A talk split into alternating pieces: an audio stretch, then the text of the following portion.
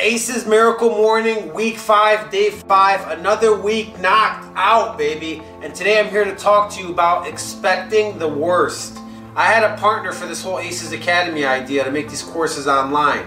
Now, when I first chose this partner, I already knew and I put it in my mind that this partner may back out on me. This partner may leave me halfway through. I might have to take the whole workload on myself. And what happened a month later? The partner backed out on me.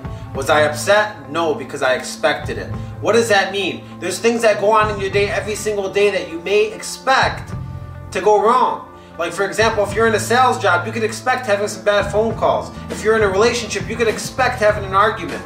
Uh, these kind of things, once you start expecting them and they happen, instead of getting mad and losing your cool and letting it domino affect your day, you actually expect it to happen. And when it happens, you're like, okay, that happened. Now, how do I deal with it? And you deal with it. You even already thought about dealing with it earlier because you thought about expecting it in the morning.